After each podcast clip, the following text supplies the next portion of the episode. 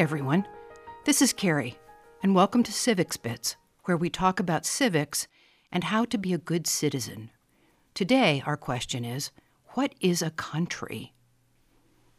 Kids in elementary school learn about countries beginning in kindergarten. This is a very big idea, and it takes a long time to understand. Many years, in fact. So, what is a country? Let's explore. A country is a place, an area of land that has its own people who call that land home. Here's a learning bit. Other words or synonyms for this meaning of country are nation or republic. If you look at a globe or a map of the Earth, you can see how the land on six of the seven continents is divided into countries. Right now, in 2024, there are actually 195 countries on our planet. Each country has its own laws and rules, which we call a government. Each country also has its own things that make it unique and special, like a flag, money, and special symbols that everyone in the country recognizes. In some countries, the people speak their own language, and in some, there are foods or music or dances that are special or unique to that country. Do you know the name of our country? Our country's complete name is the United States of America. The word united starts with the letter U. The word states starts with the letter S. And the word America starts with the letter A. So sometimes we shorten that long name in different ways. You might hear our country called the USA, or the US, or the United States, or simply America. Some people even call it the States. United States of America. Let's explore the name of our country for a moment. What does it mean? Why does it have that name?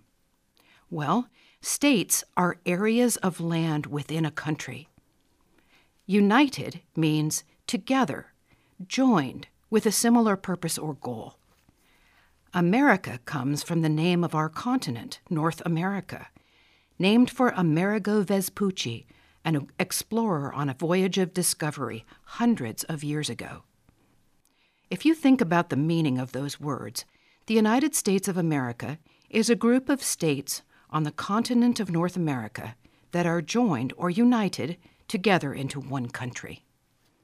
Do you know how many states there are in our country? If you said 50, you would be correct. Now, there haven't always been 50 states, but that's a different topic for a different time. Do you know the name of the state you live in? Now, do you know the name of our country? As we wrap up this episode, here are a few questions to explore to keep you learning about the idea of country. First, can you find our country, the United States of America, on a globe or a map of the world? Second, do you know someone who was born in, who lives in, or who has lived in another country? If you do, ask them about how life was different there and how life was the same. We call these similarities and differences.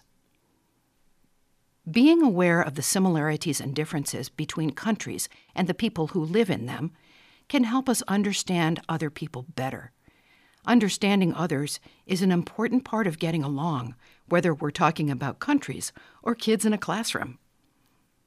And finally, always remember that your choices matter. The things you say and do can help make the world a better place. So until next time, make great choices. Thanks for listening.